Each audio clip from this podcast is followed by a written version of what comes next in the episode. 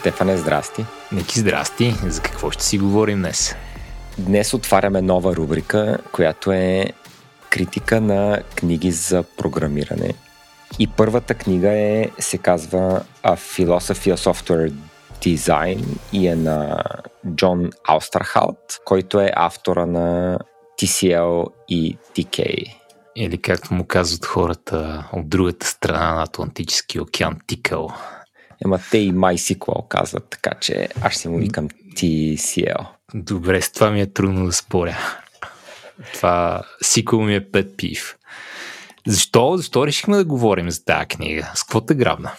Ами, първо с името. Като цяло, страшно много ми липсват книги за дизайн и за самия себе си и да ги давам на други хора, защото повечето просто не са полезни. А да не кажем, че някои са откровенно вредни с оглед на импакта им върху индустрията. Така че все още търся за добри и яки книги, които да помогнат на хората да просто си дизайнат малко по-големи приложения, малко по-добре. За нашите слушатели, ако знаете добра книга за дизайн, и тук няма пред графичен дизайн, няма пред дизайн на софтуер, в смисъла на код, оставете ни коментар в обратната връзка или Discord какво да четем. Ами добре, да почваме с книгата. Хайде първо да кажем какво ни е харесало и после ще минем през някакви неща, които не са ни харесали толкова. Но първо само с едно изречение, мислиш, че хората трябва да прочитат книгата и кой? Според мен е задължителна книга. И аз така мисля. Значи за нашите слушатели книгата е мъничка, малък формат е, не знам какъв формат е, това е леко нестандартен, но е дребна книга. Моите е в Kindle формат. Твоите е в Kindle, моите е на аналогов четец съм аз. И така, индекса започва на 170 страница, което рече, че е малка книжка, 170 страници, малко повече, нали, с другите неща. Относително кратка, относително бързо четиво, може да се почете за 1-2 дена без никакъв проблем. И шокиращо добре написана. С това не съм на 100% съгласен, но определено, най-общо казано, е някъде между 4 и 5 от 5. Въжи, аз обичам да инфлейтвам оценките, така че аз бих сложил 5 от 5. Но дай си поговорим сега за големите идеи в нея, които ни харесаха. Ами, откъде да започнем? Ами, хайде от дълбоките модули. Така. Това върви доста наобратно с текущите best practices, които все още... може би след Uncle Боб и разни други, казва, че всичко трябва да се цепи на най-малките възможни парченца, докато в тази книга идеята на автора, която е подкрепена с доста добри примери и доста, за което е вала, което страшно много липсва в повечето книги за малко по-философски и за дизайн. Основната идея е, че модулите трябва да имат максимално прост интерфейс и максимално сложни имплементации, така че да крият максимално много и да ни дават най-много стойност за всяка стотинка викане. Чакай сега да разпакетираме това. По-английски, нали, е modules should be deep. Или там както се произнася без такова източноафрикански акцент. Какво се има пред под модули първо? Модул е нещо, което има публичен интерфейс. Аз така го разбирам. А той майче имаше и дефиниция, но вече не я помня.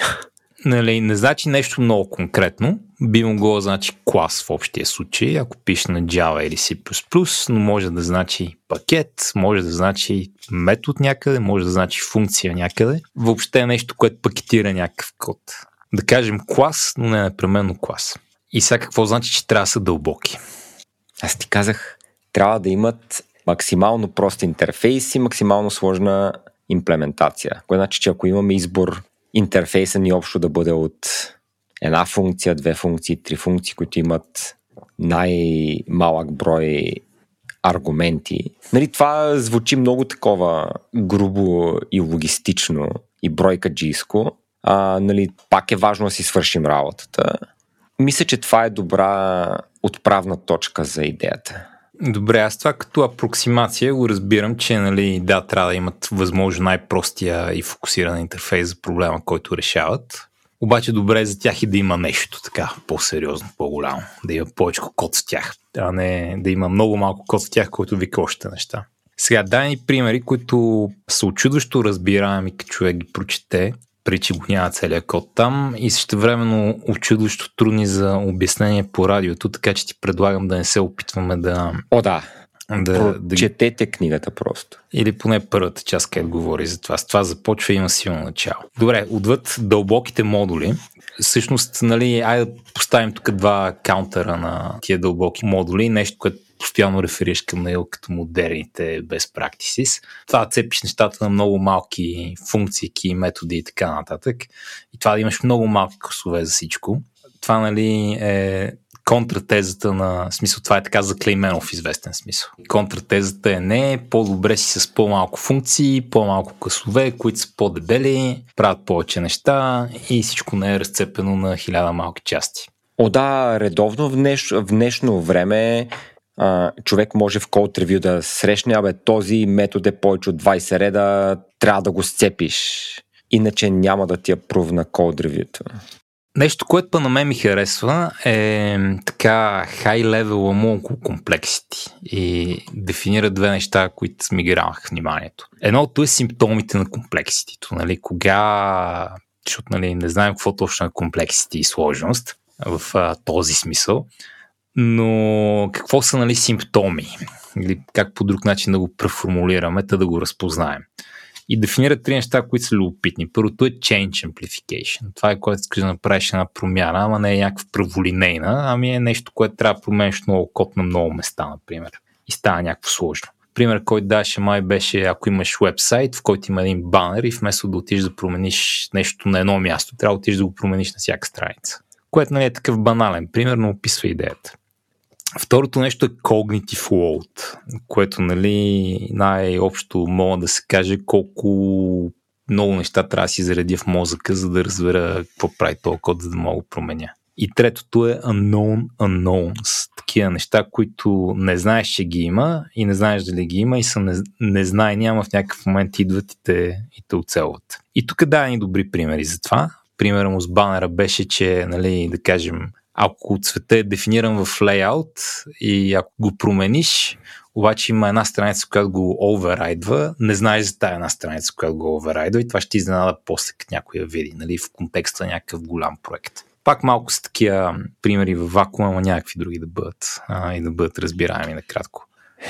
И дава и две такива причини за комплексити, които са dependencies. Нали, едно нещо зависи на друго нещо. Това е голяма причина, която трудно се артикулира, ама наистина много сложно се дължи на лошо менеджиране на депенденсита. И obscurity, което мисля, че е такова self-evident, какво значи точно. И хареса ми това, защото тези идеи са така, тези симптоми и тези causes са гради върху тях следващата глави. Нали, линква нещо към тук лош dependency management или към това тук е source of unknown unknowns и прочее.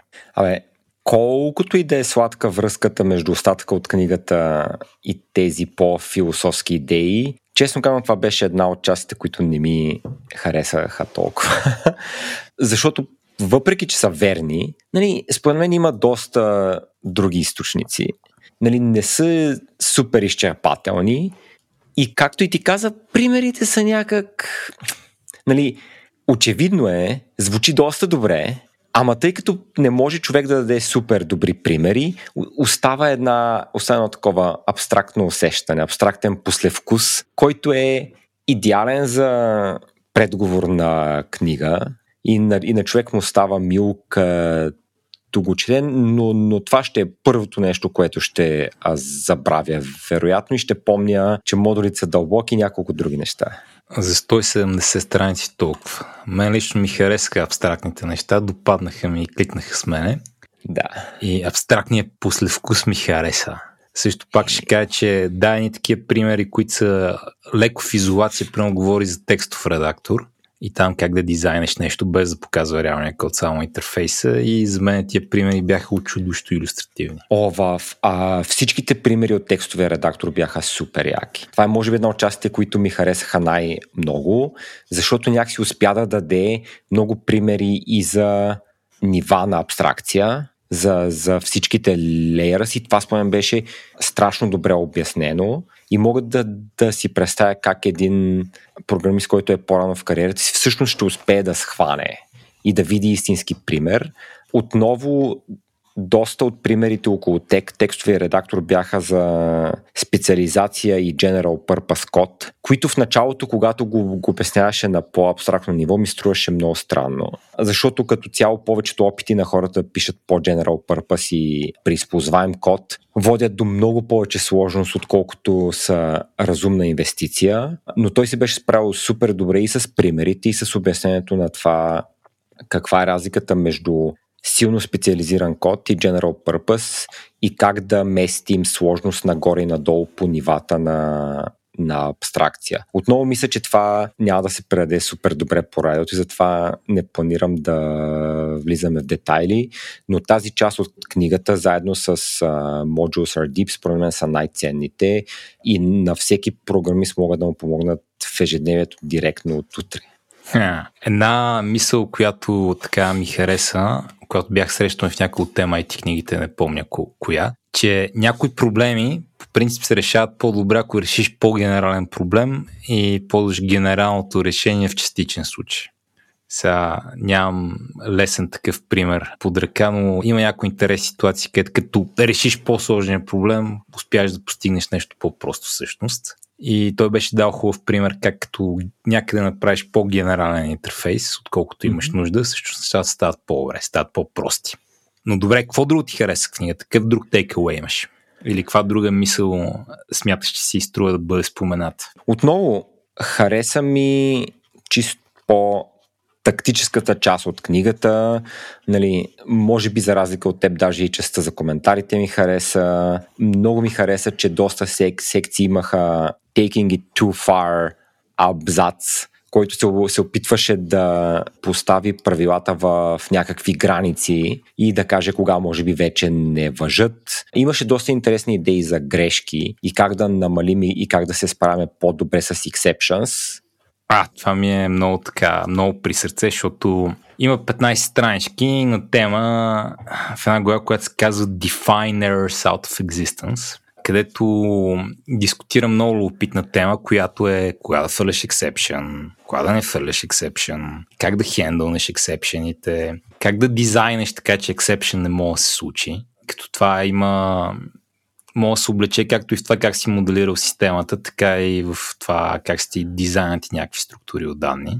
И горе-долу как да мислиш за това. Нали, един от пойнтовете, много обичаме като има грешка да фърлим exception, ама ако ние няма какво да правим с този exception, клиентът ще има ли какво да прави с този exception, защото ако и той няма, апито става по-гадно и нали, става по-голям качемак. Това така много популярно в някой такъв държавен Go код, който съм гледал. Там няма ексепшени, но също комплексите го има с начина по който ги хендълват. Да. И примерно един пример, който даде за Definer Out of Existence, който много ми хареса, е разликата при триенето на файл между Windows и Linux. На Windows, като триеш файл, ако някой го отворил, не ти дава, получаваш грешка. Дава ти грешка. Да. Докато на Linux, като ти триеш файл, той се маха от файлата система, обаче ако някой го отвори, още го вижда и чак като този, който като всички идети имат файла и дескриптори ги затворят, чак тогава файл изчезва от файлата система. Ето това според мен е за доста по-дълбоко дизайн решение, защото мисля, че FAT 32 там и FAT 16 просто работят на друг принцип и няма концепцията за inode и не може... Това е така де. Това е детайл. Пойнтът е, нали, как... Не е баш детайл, защото това е толкова дълбоко дизайн решение и толкова дълбока разлика, че ако ти днеска седнеш да пишеш нали, на Windows F-Open, ти няма да можеш да го напишеш така, че да не върнеш грешка. Да, но това не е съвет как да си дизайнеш операционната система и как да пренапишеш Windows, а е метафора, която да ти даде идея за какво се има пред под Define Errors Out of Existence. Да, схванахме, макар че се надявам да имаше малко по-добър пример. Да, и като цяло се надявах тази глава да е малко по-дълбока, но пак самия факт, че имаше така глава, според мен беше супер и мисля, че не е достатъчно често мислим за това колко често хвърляме грешки. Мисля, че по-скоро нивото на индустрията е, че твърде често изобщо не се хвърлят грешки, а някакви неща минават тихо, малко ми търсим бъгове десетки години. Може би. Но това беше хубаво глас за мен. Друго, което ми хареса, имаше една много кратичка, която казва Design it twice. Да, като идеята е дизайн проблем най-добре се решава, като го решиш няколко пъти и пробваш различни начини. Това е нещо, което трябва да си призная, че от време на време забравям и почти всеки път, в който забравя, по-съжалявам, че не съм седнал и не съм пробвал друга идея. Ами то това беше и основният коментар в книгата е, че на по-опитни и умни хора понякога им е по-трудно, защото нивото и като цяло качество на първата им идея много често е достатъчно добро и забравят да помислят малко повече по темата. За нашите слушатели Ники ме нарече по-опитен и по-умен, което благодаря ти, Ники. Оценявам това.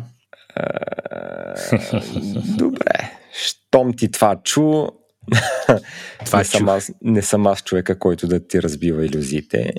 Имам още две неща под Design Twice. Едното е, че се получи доста добър навик в някои такива в дизайн документи или в ако организацията ви има RFC процес или нещо подобно, да бъде постоянен въпрос: а какви други алтернативи са били обмислени за това текущо дизайн решение, когато се опитваш да убедиш някой? И ако този списък е празен, обикновено е такова, бе, сега това може би ви е първата идея, която ви е хрумнала и те, тогава, я дайте да помислим още малко. И другия ми коментар е, че по-скоро при Taking it too far частта, тук бих сложил така наречения Second System Syndrome, което е нали, в по-различен скейл. Това е идеята, че ако човек е написал нещо веднъж и се е омазало тотално и му се отдаде възможност да го започне на чисто или да направи нещо много подобно, има много високо ниво на увереност, че няма да направи същите грешки. Обикновено практиката показва, че ако тръгне с идеята, че вече знае какво прави, има шанс да не направи същите грешки, но да направи не по-малко количество други. Да, цяло големите редизайнвания от край до край са опасни. Инкременталният път е по-хубав. И просто искам да кажа, че тук идеята не е подобна, а за по-малки решения просто човек да обмисли още нещо. Да, което е добър съвет. Какво друго е полезно takeaway? Ами, мисля, че това е. Впрочем, на мен ми хареса голяма част от секцията за коментари, така че може да се бием тук. Все още искам да я паркирам, аз искам да флагна някои други неща, които ми харесват. Добре, давай. Има една друга мисъл, която ми е малко трудно да артикулирам и в момента не ми хрумва пример, но нещо, за което говоря е, че на различните нива абстракциите трябва да са различни. Демек, ако имаш едно ниво, където нещата изглеждат по един начин, на по-високо ниво, ако имаш достъп до същите неща, те добре са преформулирани по друг начин, а не буквално по същия начин. Ето не, че е добре, а просто ако логиката ти е една и съща на всяко ниво, може би нивата ти на абстракция имат някакъв друг проблем. Да. Аз така го разбирам. Интуитивно, имаш някакъв пример, мисля, че с TCP или нещо подобно. Интуитивно съм много съгласен, обаче аз нямам добър пример. Може би някой слушател ще има добър пример. Чакай сега да прелистя. Докато ти прелистваш, се замислих, че всъщност доста рядко на човек му се налага да измисля нива на абстракция. Много по-често трябва да се съобразява с вече изградени такива, което прави това не е по-малко ценно, но поне може по-лесно да, и по-често да има мнение за това нещо, на кое ниво на абстракция да бъде. Тук нямам коментар, но друго нещо, не мога да намеря добър пример в момента, но друго нещо, което на мен ми хареса, беше кратката глава за перформанс. Ужасна беше. В нея няма много дълбочина, но има според мен две от най-важните идеи. Едната е, че често с по-прост код или с по-добре абстрактен код, с по-прост и по-хубав код мога да получим по-добър перформанс. Това му беше едната идея. И другата му идея беше да се опитваш да дизайнваш неща, които са така natively performant, versus въобще да не мислиш за перформанс или versus да микрооптимизираш всичко по дефолт. Това като два съвета на мен ми харесаха. Аз добре съм ги интернализирал. Примерно, в едната крайност ще рече, обикновено ползвам хешмап, вместо да имам n квадрат някъде, където го виждам, че е там. Но от друга страна не ходя да правя по-сложни неща, защото подозирам, че са по-бързи. Правя ги по-сложни, само ако знам, че са бавни, имам нужда да са по-бързи. Съгласен съм като цяло, но мисля, че главата наистина беше доста плитка и кратка. И това за простия код. Съгласен съм с идеята, че няма нужда да го правиш по-сложен преди да си минал целият цикъл с бавене, измерил си и така нататък. Но на практика все пак адски често по-простия код е по-бавен и то всъщност причината идва от тази книга. Така де, не е книгата причината, но ако спазваме идеята с, как да кажа, modules are deep, това много често значи, че има много абстракция скрита в много прост интерфейс. И много често човек може да не осъзнава каква сложност има зад някакъв много прост интерфейс. Нали, езици като C или да кажем Unix инструментите и C-сколовете не са добър пример, защото те като цяло избягат да има много бавни неща в прост интерфейс, но да кажем за това книгата не спомена нищо и то просто беше не просто, ако имате по-прост интерфейс и може да набутате максимум функционалност, това ще е супер, но много често това всъщност е по-бавно. Не съм съгласен баш в този трактат тук, защото имаше един пример, където показваше как има един интерфейс 3 метода, който е маргинално по-удобен за клиента, но и бидейки маргинално по-удобен правиш една проверка 6 пъти, понеже викаш отделни методи, докато ако интерфейсът стане малко по-голям, малко по-генерален и да речем модулът стане малко по-дълбок, проверката става само веднъж и това спидъпва нещата в неговия конкретно пример. Това мисля, че беше частен случай, така де спидъпа на проверката, нали, не беше с цел перформанс, а беше просто, че кода го имаше на едно място, което нали, е ценно, но според мен по съвсем други причини. Да, ама горе-долу това се получава, като събереш всичко на едно място. Почва да е на едно място и да мога да миш по-лесно за перформанс. Да, чакай сега, ако го сравняваме с това да го разбиеш същото нещо на по-сложен интерфейс, да, ама тук говорим, че започваш да трупаш повече и повече и повече, не просто в същия интерфейс да направиш също нещо, а в същия модул. Добре, дай moving on. Да минаваме към нещата, които не ни харесаха. Да. Все още подритвам коментарите, защото позирам, че половината от този епизод ще си го говорим за коментарите, добра или лоша идея са. Май. Нещо, което не ми хареса са така накрая разсъжденията му за модерните софтуерни трендове, където беше наполовина прав. Примерно критичен е към TDD и казва TDD не е добра идея, защото е твърде итеративно. Нали, той проповядва итеративен дизайн, но казва TDD е твърде итеративно, с което съм съгласен до някъде и аз имам подобна критика към TDD. За нашите слушатели е TDD в смисъл на тест first, а не в смисъл на да пишем тестове. Но и допълнително казва и другия проблем на TDD е, че твърде итеративно в това да шипваш нови фичери, а не в това да дизайнваш.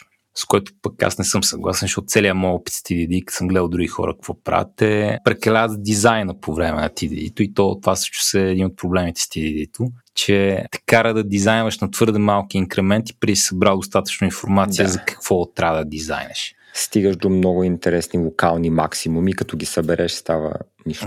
И като продължиш напред, откриеш, че е било по-добре да си го спайкнеш и да видиш как горе-долу трябва да изглежда, при да правиш каквото и да е с TDD. Което е по-близко до оригиналната TDD идея от Extreme Programming, където като нещо е непознато спайкваш и после правиш TDD, когато имаш горе-долу идея как трябва да изглежда кода. И си уверен. Да, това съм съгласен. Там има един трактат, където ми се стори леко отдалечен от, да кажем, писането на апликейшени и модерните практики. Това беше, може би, другата критика е, че доста от кода и примерите бяха една идея по-насочени към писане на нещо като библиотека или нещо по-генерално, какво беше HTTP сервер, отколкото ежедневния application код, който всички от нас пишем в рамките на някакъв фреймворк, в който трябва да се впишеш и където нали, нямаш ти толкова свобода и толкова мисъл. Още известно като логин форми. Точно, да, вярно. Забравих формалния термин. Така, извинявам се. Добре, айде си поговорим за коментарите, защото доста голяма част от тази книга, да кажем едно 30-40%, е разсъждение за как да пишем коментари. Като той под коментари има пред коментари и документация. И сега тук не знам ти къде точно си, но аз съм такъв радикален антикоментар елемент. С други думи, почти убеден съм, че много голяма част от кода само страда от коментари, не печели нищо от коментари и да има някакви малки парчета, където е добре да има коментари. Даже наскоро и аз коментирах нещо и тук имам пред документация, в смисъл на JSDoc. Но в общия случай много по-често коментарите са лоша идея, отколкото са добра идея. и по-добре да правиш всичко възможно да не искаш да пишеш коментари. Не съм съгласен с философската ти позиция, с това какво се случва на практика и колко често трябват, особено ако пишеш в рамките на някакъв, как да кажа, на относително добре установен фреймворк. Тук вече съм доста съгласен, защото ако не си измисляш йерархия от класове или ако ти е ясно, че това е модел в твоето MVC нещо, или че това новото нещо е, как да кажа, или че това е още един компонент в твоята React система, няма кой знае каква нужда човек да пише коментари. Ако си прави редактор или HTTP сервер и където дизайн решенията, които трябва да взима, или каквато и да е друга система, в която има много повече дизайн решения за взимане, ще трябва много повече документация. И отново в 90% от времето говорим не за коментари вътре в кода, в тялото на функциите, а за на практика документация на класове и методи. Това мисля, че не стана съвсем ясно в книгата, но той наистина имаше предвид, когато говори за коментари, а на тези им казваше inline comment, не body comment за коментарите вътре в функции. Защото представи си, ако някой ти беше хвърлил Rails без документация. Щеше да е ужасно. Макар, че също е доста реалистично, понеже Rails в момента има доста крива документация. Крива, ама има. Даже на последния Rails, като питаха някои от core контрибюторите, там бях, какво бихте направили? Каза, бих оправил документацията, с което аз съм съгласен. Нали, очевидно, ако пишем фреймворк, който даваме на света, да, искаме да имаме желязна документация. Laravel е изключително добър пример, с който съм си играл напоследък. React също има доста добра документация, Имам смесени чувства тук. Ако пишем библиотека, също обаче, когато има екип, който работи върху application, според мен има 2-3 фактора, които просто обричат коментарите на пълен неуспех. Първия е, че според мен sweet spot-а на повечето application-и е да имат леко недобутани абстракции. Демек да не сядаш да абстрактваш всичко на макс, ами така да си го добутал там, докъде ти върши работа и като ти трябва още малко да го добуташ още малко. И това го превръща в един дълъг итеративен процес across many sittings, в който това напиш конхерентен коментар на временния резултат е трудно нещо. Защото, нали, като тръгнеш да го пишеш, както той казва, ще откриеш, че не е добре дизайнато, което знаеш, защото това е търсен ефект. Искаш, нали, да дизайнеш инкрементално, а не да седнеш и да го измислиш до край. Но втория много по-голям проблем, който аз имам с коментарите, е, че според мен хората масово не могат да пишат, нали, лесно разбираем текст. И мисля, че това е неизбежен проблем. Мисля, че ако имаш 2 такива човека в екипа, повечето екипи има 2 такива човека, и ако всички трябва да пишат коментари, си в една ситуация, където просто не мога да вярваш на обещанието на коментарите, което е, че като ги прочетеш, няма нужда да четеш кода. Това е, според мен, е симптом на друг проблем. Че трябва да си научиш хората пишат текст. Да, аз съм дигнал ръце от това. Мога да науча някой да програмира, много ми е трудно да науча някой да пише текст. Не знам как се прави това, не мисля, че има лесен начин и си мисля, че някои хора просто не им е интересно да се занимават с това и е загубено казано, въпреки това мога да продуцират много добър код, който мога да разбера. Такова, аз лично съм скептичен към тази идея, че мога да научим, нали, всички програмисти да пишат добър текст. Особено, нали, когато трябва да бъде коментар в кода, който трябва да не повтаря кода. Правило номер 1. Нали, като имаш коментар, той не повтаря кода. Ако не ми казва нещо, което мога да видя в кода. И в защита на книгата там това е страшно ясно. Нали, има нула толерантност към подобни коментари. Да, обаче би ти казал нещо в духа на, като имаш публичен интерфейс, документираш го навсякъде, дори на места нещата са очевидни, е по-добре да нямаш пропуски, отколкото, нали, едни неща са коментирани, други неща да не са коментирани, на което мен отговора ми е user get name is set name в Java, нали, които... Според мен, заради силното ти мнение си екстра тригърнат от текста в книгата, който според мен е много по... Не, текстът е добре. Текстът е хубаво написан, разумен е, така... Накараме се замисля, но въпреки това не купувам тази идея.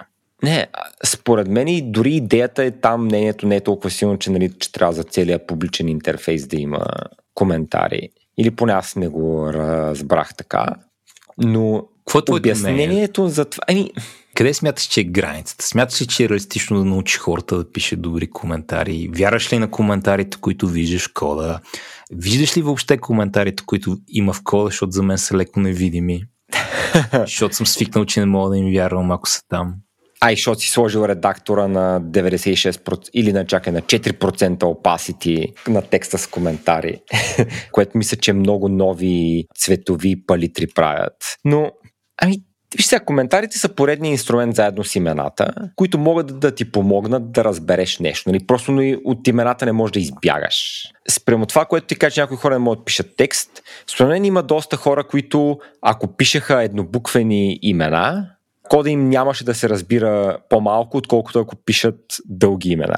А които, ако се опитват да напишат малко по-дълго име, също толкова неразбираеме, колкото ако името на функцията им беше F.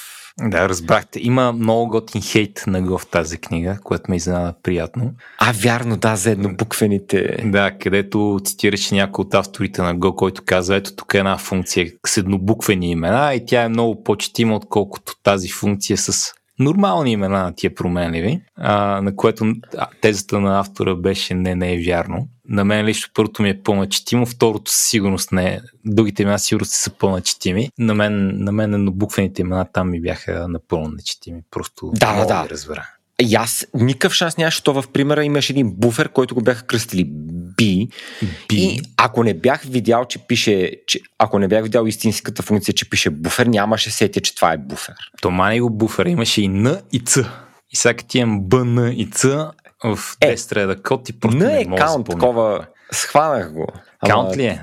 Не, ама цето май също беше каунт. Едното май беше позиция някъде. Не помня.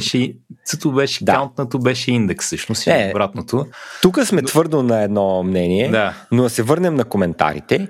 Ами, отново е. Честно казвам, съм съгласен, че може би в един апликейшън с логин форми, може би да, 90% от методите няма да имат нужда от коментар, от документация, където под нямат нужда. Имам предвид, че който иде човек от екипа, ако го отвори това нещо и на практика ще каже, ако го питаш какво прави и му дадеш само името, той ще ти каже това, което ти би написал в коментара горе-долу. Затова съм като цяло съгласен от чисто оперативна гледна точка.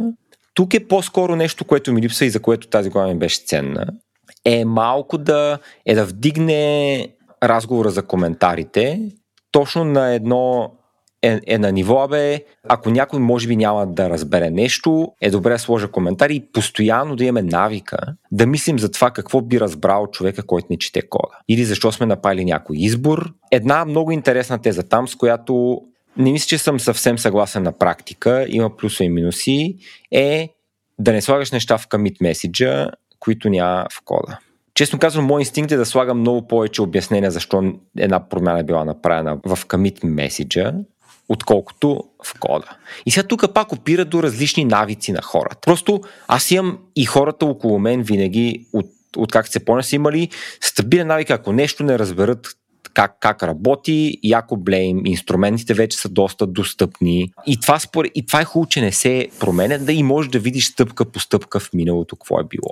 Докато шанса, той коментар, който го е написал 18 реда някой с най-добрите намерения на света, нещата вече да не са така толкова голям, че няма навик, според мен, който да ни помогне тук.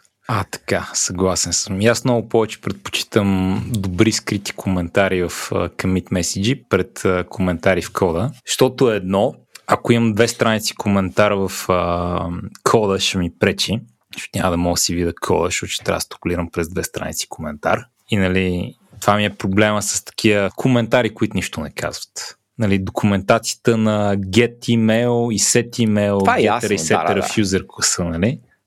Бих предпочел тия методи да ги напиша на един ред, отколкото да са 3 реда метод и там 5 реда Java doc или колкото, които нищо не казват.